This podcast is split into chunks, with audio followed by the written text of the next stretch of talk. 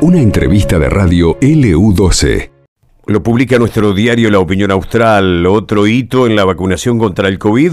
La semana que viene empezamos a inmunizar a niños de 3 a 11 años. Así lo confirmó el ministro de Salud y Ambiente de la provincia de Santa Cruz, Claudio García, luego de participar del encuentro del COFESA. Em, y aparece el desarrollo de la información, claro, porque los ministros de salud de todo el país decidieron iniciar la vacunación contra eh, el COVID precisamente eh, con los menores de 3 a 11 años. Hay gente que dice, no, pero si a mi hijo no le va a pasar nada, no, pero si a los chicos no le pasa nada. Eh, vamos a hablar con, una profesional, la doctora Daniela Otspor, directora del Grupo de Laboratorios Basxal de la Universidad Nacional de La Plata e investigadora principal del CONICET. ¿Cómo está, doctora? Dije bien su apellido. ¿Cómo le va? Buen día.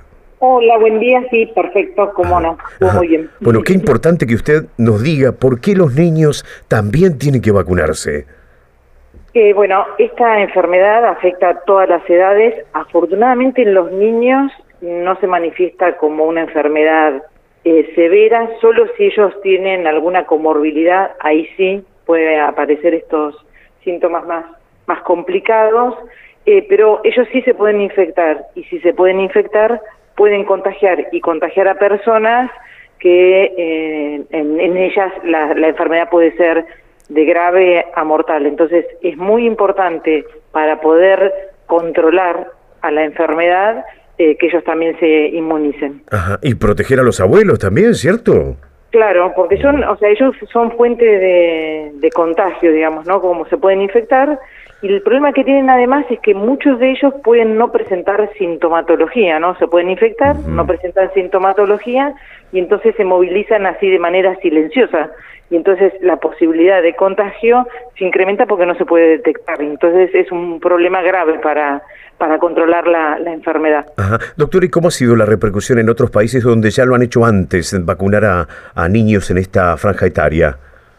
Eh, todo bien, o sea, hoy, mm, cuando se trabaja también en esta población, eh, se busca primero la evidencia, eh, porque así se hace con las vacunas, se va avanzando eh, en lo que es la evaluación en seguridad y eficacia en ese grupo poblacional, se hace un estudio clínico más pequeño, no es necesario hacerlo tan grande porque ya hay evidencia en los otros grupos, se hacen ensayos que se llaman puente, y mm, entonces en base a la evidencia se aplica. Entonces ya eso ya pasó, y por eso hay países que ya la están utilizando y toda la información que hay es que es muy positivo. Ajá. ¿Van a ser dos dosis también? Sí, dos dosis. Ajá, claro, al igual que los mayores. Igualito. Y, ajá. ¿Y qué, qué, qué, conocimiento tiene de, cómo se manifiesta la enfermedad en, los niños? Por eso te decía, ¿viste? Eh, afortunadamente como puede ser nada, asintomática, y si no, después aparece algo que preocupa bueno, la sintomatología por ahí comienza igual que, en los adultos, pero después puede aparecer un síndrome sistémico de inflamación que aparece después de haber tenido el periodo agudo y ese es un poco complicado. Ajá. ¿Y qué vacunas concretamente les van a colocar a los niños? Bueno, acá tenemos autorizada para esa edad la vacuna Sinopharm, que es una vacuna tradicional porque está formulada a partir del agente causal que es el virus SARS-CoV-2 sin la capacidad de, replicarse en nosotros, inactivado se dice. Eh, y esa es la que tenemos, esa es la de dos dosis, pero están terminando también otros estudios en, de otras vacunas, hay estudios de Moderna para esa población, incluso más chiquititos, de seis meses para adelante, eh, que se espera hace, hace tiempo que ya lo iniciaron ese estudio, así que por ahí en las próximas semanas tendremos noticias y entonces se van sumando vacunas eh, para ese grupo etario. Estamos en esta instancia, ¿no? este, en este momento de la pandemia eh, y en este momento de la campaña de vacunación en el mundo, eh, que, en general siempre fue priorizando y en forma escalonada, ¿no? Primero los más vulnerables, los que estaban más en contacto con, con el virus, hasta llegar ahora a la población que no era la primera que digiríamos, pero para controlar la pandemia eh, sí es importante, que son primero los adolescentes, que ya en Argentina por suerte eso comenzó, y ahora en los más pequeñitos. Claro. en los demás países está ocurriendo lo mismo, y entonces las vacunas también eh, pasaron esos estadios, ¿no? Primero en la población, digamos, todos los estudios para la población eh, adulta, y más añosa, y después adolescente, y después niño. Por eso digo que van a ir apareciendo más vacunas todavía. Ajá. Eh, doctora, la última, ¿está al tanto de la objeción que ha hecho la Sociedad Argentina de Pediatría en este sentido? Sí, la verdad que eh, no se comprende mucho porque ellos saben bien cómo es el, camino. Entiendo que fue con buena intención, vamos a mirarlo desde el, desde el lado positivo. Este, ellos buscaron información porque ellos son los que, digamos, los pediatras son los que eh, con la información le transmiten a los padres esto, ¿no? La seguridad, de por qué usarla, que están probadas y demás, y solicitaron eh, la información.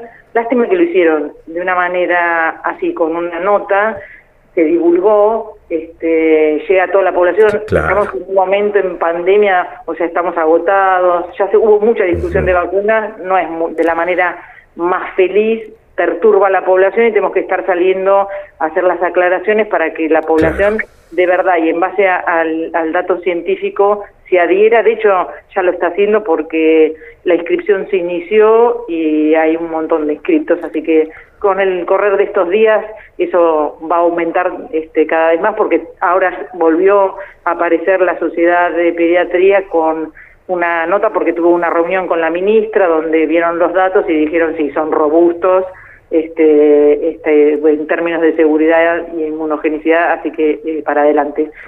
lo que tenemos que no nos tenemos que olvidar es que el que lo tiene que decir es ANMAT, no sea ANMAT, es, ellos son los que reciben toda la información, hacen los análisis, tienen mucha tradición en esto y si los datos sostienen que la vacuna se puede utilizar, ahí recién dan la autorización. No tiene que salir una publicación, no se los tiene que decir a los pediatras, no, es el ANMAT.